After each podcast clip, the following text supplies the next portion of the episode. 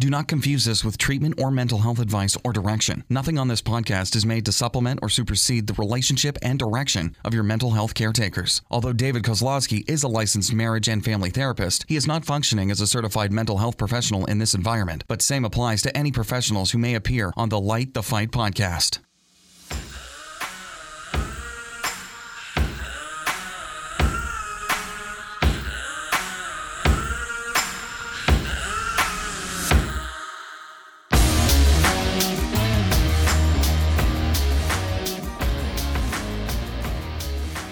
Hey, all you Light the Fighters out there, thank you so much for joining us with another episode of Light the Fight. Um, today, uh, Heidi is still out of town, and so unfortunately, she will not be joining us. And I, unfortunately, still have a man cold. Apparently, I got a different variant of the man cold or man virus, whatever I have. I thought I was feeling better, but now I'm feeling sick again. In fact, I'm feeling really sick at the moment. So, this is going to be a shorter episode, but I am excited to do this episode because I chose a topic from one of our old podcasts called Assertive Vulnerability versus Victim Vulnerability. And I'm going to take a deeper dive and give you guys some new thoughts and feelings upon that because it's been a topic that's come up in a lot of my discussions recently in my private practice and just general questions people have asked me. So we'll be going over that in just a moment. But before I do that, I want to take less than 60 seconds to tell you how you can support the podcast if you feel that the podcast is worth supporting. Step number one is you can go to 1 800 contacts, assuming you have contacts that you're in need of, and give them a shot. 1 800 contacts, they're a community sponsor, and we couldn't do this without them. Way number two that you can support the podcast is you can go to Liingo Eyewear, www.liingo eyewear.com and use code light the fight for $30 off your order. I actually just ordered my very first pair of sunglasses of eyeglasses. I don't know why i said sunglasses. And i'm excited because they're sending me a few different pairs and i get to pick which ones i want and which one i like and keep it and send the other ones back so liingoeyewear.com and make sure you use the code light the fight the third way you could visit us at patreon and that is www Patreon, dot com backslash light the fight. And what that is, is just a way to get some extra bonus contact content with us, connect with us on a different level. And we take a lot of deeper dives on podcasts. We're doing educational tutorials. So we got a lot of stuff that we're building over there. Come on all over. A lot of people have come over. It's as easy as five bucks a month. So that's patreon.com backslash light the fight. Okay, enough of that. Let's get to the good stuff now. As I mentioned to you, I wanted to speak to you guys about something that's called, that I have dubbed or I've branded um, assertive vulnerability versus victim vulnerability. So, in short, if you haven't listened to our previous episode that we did about a year and a half ago on this, let me give you a little recap. Um, for all the, of those of you out there that are fans of Brene Brown, um, we've all been blessed by her research and by everything that she's done to help us understand how being vulnerable is extremely valuable. Um, one thing that I found in my practice when I'm working with people is that there's actually two different variations of the definition vulnerability, and I've labeled them. Um, and, and this is just to help people better understand because the concept of vulnerability anyone that's listening to this podcast or have listened to Brene Brown or is trying to just better themselves, their relationships, those are the type of people are going to see vulnerability in a different light. They're going to see vulnerability as a superpower, as something that should not be uh, used as a negative in a negative way. It should be seen as strength and power. And I agree, all those things are great. Problem is, is other people are not looking for self progression. Some people still view vulnerability with the definition that it was kind of always used as, at least you know, in, in most of our lifetime which is the definition of if you're vulnerable, you're easily hurt. You're exposed. And that's not a good thing. If you're vulnerable, that means you're overly sensitive. You're, um, you know, you're you're being, you know, something about you is just weaker. Now, I'm not saying that's the right definition. I'm not saying that's how people should see it, but we got to be honest with ourselves. Certain words mean things to certain people, and it might mean something or be associated with something completely different. So thanks to Brene Brown, thanks to a lot of other therapists, counselors, motivational speakers, influencers throughout the, you know, since about 2010, have been talking about that and just adding new information to that. So I'm just going to add a little bit more information to that subject today because the conversations that I usually have with parents, with teachers, um, um, and these are people that I usually talk to about how to better connect with teenagers, parents, teachers, people that have influence, coaches, stuff like that. When I'm talking to them about this, I explain to them that victim vulnerability is what I, I dub and I label the old definition, the definition that has the stigma and the shame associated with it. You're weak, you're easily hurt, it's a bad thing to be vulnerable. Assertive vulnerability is really what Brene Brown, all the other people out there are talking about when they talk about vulnerability being a superpower and being a way to connect with other people. So I've I've had a line that I've been using for years, and um, just to help people remember um, this concept, and that is you have to be vulnerable to even be available to have a deeper connection with the person. Now, that person, then, after they see your vulnerability, see you put yourself out there, they then would have to say, you know what? That's not typical. That's good. It's not bad. It's something that makes me feel like maybe I could put my guard down around this person and maybe there's someone I could trust and I could be real with them too. Hence, they then can make themselves vulnerable, assertively vulnerable in return. So that type of vulnerability, it's definitely assertive vulnerability where you're recognizing that being vulnerable, if someone else is being vulnerable to you, that that's a good thing and that the best thing you could do in return is to be vulnerable back with them. Now, unfortunately, when someone's assertively vulnerable to you, it does not guarantee that you're going to want to be assertively vulnerable back to them. Uh, I've had this happen many times in my life. And even though it was a good thing, it aggravated me and frustrated me because the person that was being assertively vulnerable to me, I was still upset with, I was still angry with. They caught me off guard. I did not plan on them having such a good apology or good definition or description of what happened. And they seemed so genuine, they seemed so honest that it made me mad because I was planning this whole entire time when I was thinking about our our interaction, I was planning being mad at this person. I was planning this anger lasting for months, years, possibly a lifetime. And in one conversation, they took my anger down about 50% just by being assertively vulnerable. So, so my definition of assertive vulnerability is as follows. Sharing your most sincere and genuine thoughts, feelings, and opinions with someone in hopes to connect with them and not to have an argument or altercation. Now, my definition of victim vulnerability is using your hurt and pain from a situation as a tool to get sympathy, to get people to feel bad for you, or to weaponize your own hurt and pain to share a grievance against someone or to change someone's undesirable behavior that they're exhibiting towards you. Now, as you can probably conclude from these two definitions, they're very different.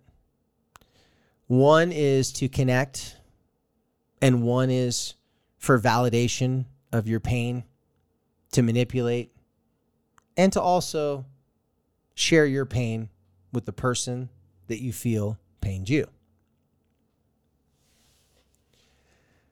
Now, for most of you guys listening to this podcast, you're listening to this podcast because you're just trying to get some nuggets, pick up on some information that could be helpful for you in managing difficult relationships in your life. Mostly those relationships on this podcast that people coming to learn about are relationship with family members, more specifically with their children, more of the kind of older child, preteen, teenager, and young adult children. So this topic of um, vulnerability, because it's such a common thing, a lot of people have really taken onto vulnerability and say, "Hey, I need to be vulnerable. I need to be vulnerable." But unknowingly, vulnerability does have different ways that it can be used, and it's based upon a person's intentions.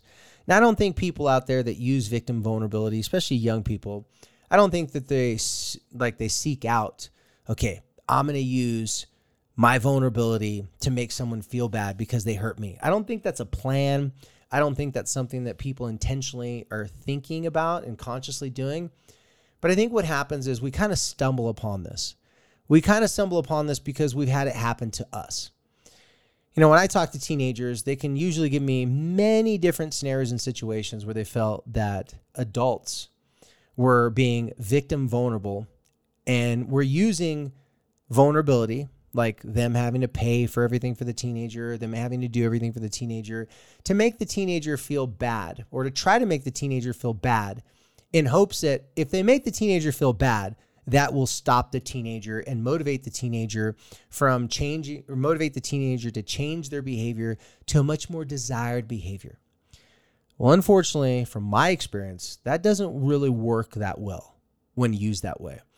So, a lot of us adults model victim vulnerability to our kids. Now, if you're sitting there listening to this, you're like, I've never done that. Okay, well, first of all, that's unique. I don't know too many people that have never done that. So I'm assuming that you have. You just may not think about it. But also may not even be talking to you. You may not be a person who really typically does that, but it doesn't mean that your teenager or your kid doesn't have people in their life, other adults, coaches, teachers, instructors, you know, you know, I, you name it, just any adult in their life. I'm sure you're going to come across a people, or at least a number of people, who are going to use that tactic of vulnerability, that version of vulnerability, which is victim vulnerability, to try to get someone to feel bad or to have remorse for what they've done. So recently, um, there wasn't even one conversation, just a lot of conversations. And when I was talking to these people, I'm, I'm trying to be very vague and because obviously these people are uh, you would know these people probably if you're local here. Well, I was talking to some people, and they were saying one of their biggest concerns that they have for the teenagers that they work with, it's a large group of teenagers, is that teenagers nowadays seem, and this is just their opinion, and which I could see where their opinion's coming from, teenagers seem to be very much always feeling like a victim. They've always been wronged. If someone says something to them that they don't like, now they're a victim if someone asks them to do a chore or to do them a, do a homework assignment or to do work of any sort that they don't want to do, that they're a victim. And that as adults and as people who are supposed to motivate teenagers, these people were telling me that they feel like their hands are tied. There's not much they can do because they have to deal with this victimhood that's just getting in the way of the progress that needs to be done. They tell me stories of how when they were younger that they weren't allowed to be victims and even if they were actually victimized, like if they're abused by adult, nobody wanted to hear it. Nobody, and I'm talking about a, not like the real bad abuse. It could be like verbal abuse, you know, just mistreated type of abuse, right? But they, they talked about how when they're younger, it, like nobody cared. No one really put in that much time and effort. And so it's really hard for them to inside justify taking the time, being patient, to work with kids that they feel have taken on an identity of being a victim and they're not trying to not be a victim. It's pretty much what they've accepted. They try to see every situation of like, hmm, how could I be wronged or how could I use my victim role or victim mentality or victim, you know, situation to get me out of work, to get me out of having to show up and get me out of having to be responsible because it's uncomfortable for me. So this is what I'm uh, going to be talking about for the next few minutes of how victim vulnerability can really slow down progress at school, at any home, in a work environment, and how using assertive vulnerability instead can be the way to help teach our youth that there is another option, that taking on the role of the victim at the moment, it's going to have some payoff you might be able to get out of doing a homework assignment or get out of some sort of work for the moment. But what happens is the longer a person gets a positive reaction, and for a teenager, if they don't have to do something, that's a positive reaction. So, how do you get a teenager to not see themselves as a victim, to not take on that role and that mentality, so that later on in life, they do not feel that things are expected to them and they're entitled to things that they're not. Because teenagers going to the workplace, that have a great sense of entitlement, feel like they're a victim, and are looking in every situation how they could be a victim seems to me to be a bad recipe for their independent life. And I'm not saying this in a threatening way that, you know, a kid that has this victim mentality can't be a hard worker because someone could be a hard worker and have a victim mentality. What I'm saying is that if they have a victim mentality and they're looking for ways that they can be victimized, it's it's going to distract their work because now they're serving two masters. And what I mean by that is if they're looking for ways to prove that a situation or environment is not good, it's unhealthy, it's not conducive to work, it's not logical why it needs to be done this way, and they take on a victim mentality, more time and effort is spent trying to figure out how to identify the problem, where all the problems are coming from, and how they need to fight against the problem.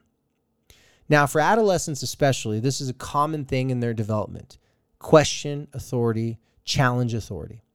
So, in their development, that's a normal, natural thing. And it's actually not a bad thing. As a family therapist, I can say when you have adolescents testing the status quo of their family system, that is a very good thing. Now, while parents are going through it, and if it's really horrible, they may not think it's a good thing. But what that means is this family has to evolve. And there's no way a family would evolve and change and grow if they weren't tested, if they weren't pressured, if they weren't pushed to need to evolve. So, when talking about assertive vulnerability as the answer, it is important. Well, when I say important, it's really the only way, at least right now, that our kids are going to get this this attitude, the words, the language, the overall mentality of being assertively vulnerable. Assertive is a bold expression, right? So when I when I talked about the the definition of assertive vulnerability, I did leave out that part, a bold expression of your most genuine thoughts, feelings, and opinions. Like I said, I'm not feeling so well and having a hard time remembering everything right now. So when I say a bold expression, adolescents by nature have this bold desire to buck the system, to fight back. With assertive vulnerability, you can use that same assertion, that bold expression, but you can use it in a non aggressive approach. You know, there's a lot of ways where people can be aggressive in a creative way. And I think teenagers, especially, they see adults, other teenagers being aggressive, whether it be outright aggressive or passive aggressive. They see different ways that um, you can hurt someone's feelings, you can put someone in check, and you can shut someone down my fear is that our kids, if they do not learn how to be assertively vulnerable, they will continue to seek out ways where they can shut other people down. They can stop the flow of work, whether it be at school, at home, or an actual work environment. On details, I mean, stop the flow by focusing on details that are not going to save the company, are not going to save the family, are not going to save their situation in the long term. But instead, they'll be focusing on all these little details just to get a moment of, aha, I was right. Or, see, you're a hypocrite. Or, see, you hurt me. Because you hurt me with the words you said last night, now I don't have to do my homework tonight. I make that connection because most of you guys probably have heard somewhere that the teen brain, the child brain, is definitely not fully developed, and even the young adult brain is not fully developed.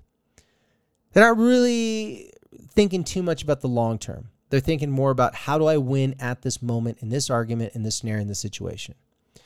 Well, it's up to us to show them that there's different ways to win.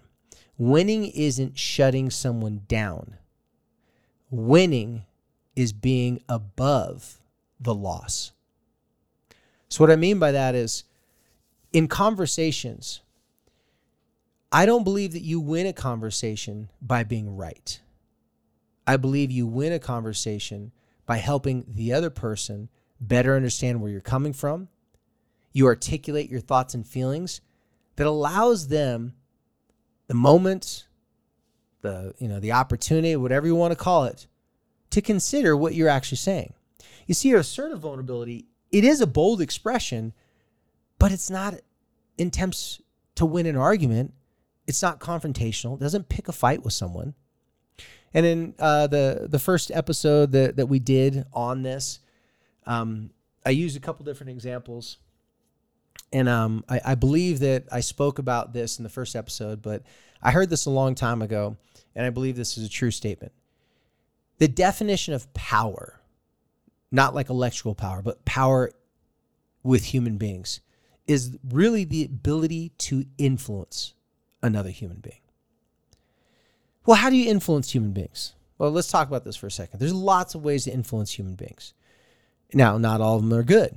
Some of those ways of influencing other human beings are intimidation, blackmail, um, interrogation, um, threatening that person, good looks, money. You know, there's a lot of things that can influence someone. But what I'm wanting the families, the adults, the teachers, the coaches, the people that I work with, what I'm wanting them to do is I want them to establish and model an influence that is long lasting that can help develop a partnership where someone actually wants to work with you instead of, instead of feeling like they're trapped or they have to. And that's where assertive vulnerability comes in because assertive vulnerability is boldly expressing what you think, what you feel, your opinions. But when you're expressing this to someone, you're expressing it with a totally different intention than to win or to be right or to prove that they're a hypocrite or they're ridiculous or they're flawed in any sort of way. Assertive vulnerability says, I've had enough experience what happens when I try to call someone out, when I try to get someone fired, when I try to do something horrible to ruin someone because they've hurt my feelings. Now, let me be very clear. I'm not referring to when you've been sexually harassed at a job, when you've been like actually abused, when you've been marginalized in a very specific way, right? A very harsh, direct way. I'm referring to our youth seeing people get so much attention for being victims, for having mental health disorders, for being um, mistreated, that they start to create an environment and a, and a community sometimes with other kids of victimhood. And I use victimhood, just like Robin Hood, as if being a victim has this advantage. And I and I think that's what's happening. Well, I don't think it. I from my personal and professional experience, that is what's happening. They're starting to see that victimhood is kind of like being Robin Hood. You're stealing from the rich to give to the poor. That's what Robin Hood did.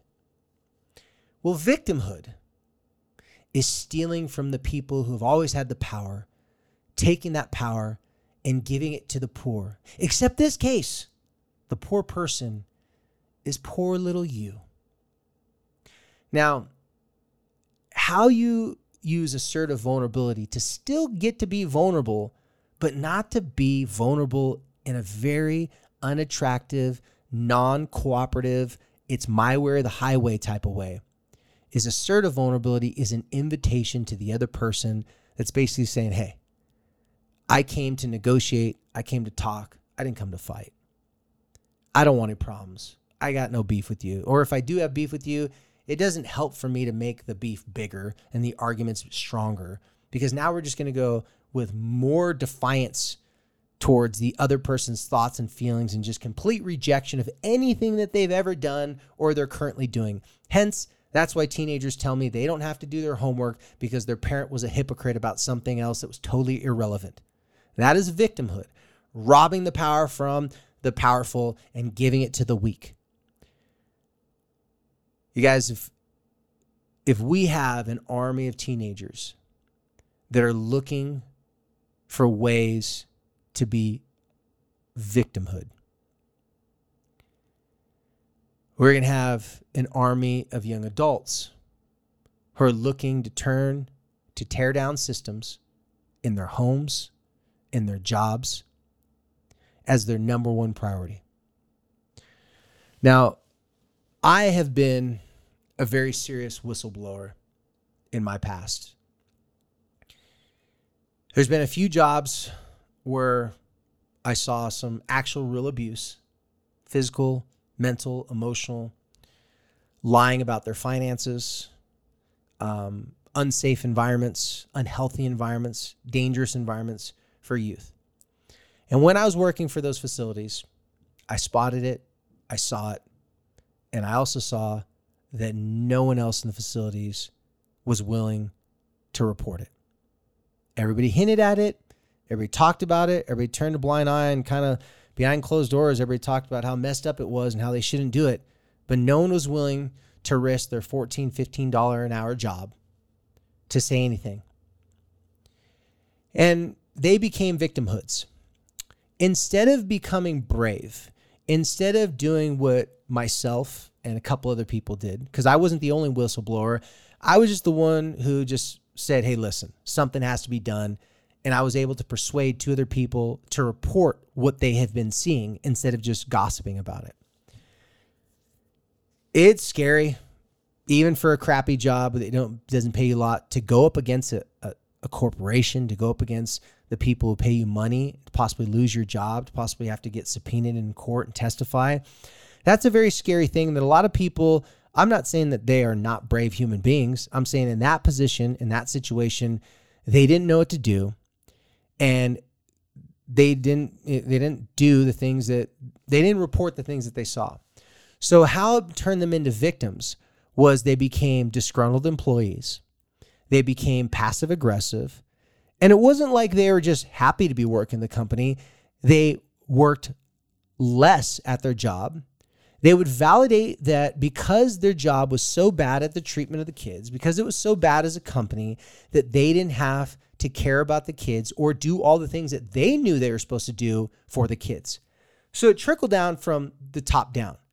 The mentality from the top was hey, listen, we're not going to provide all the things that we need for the kids because it's too hard.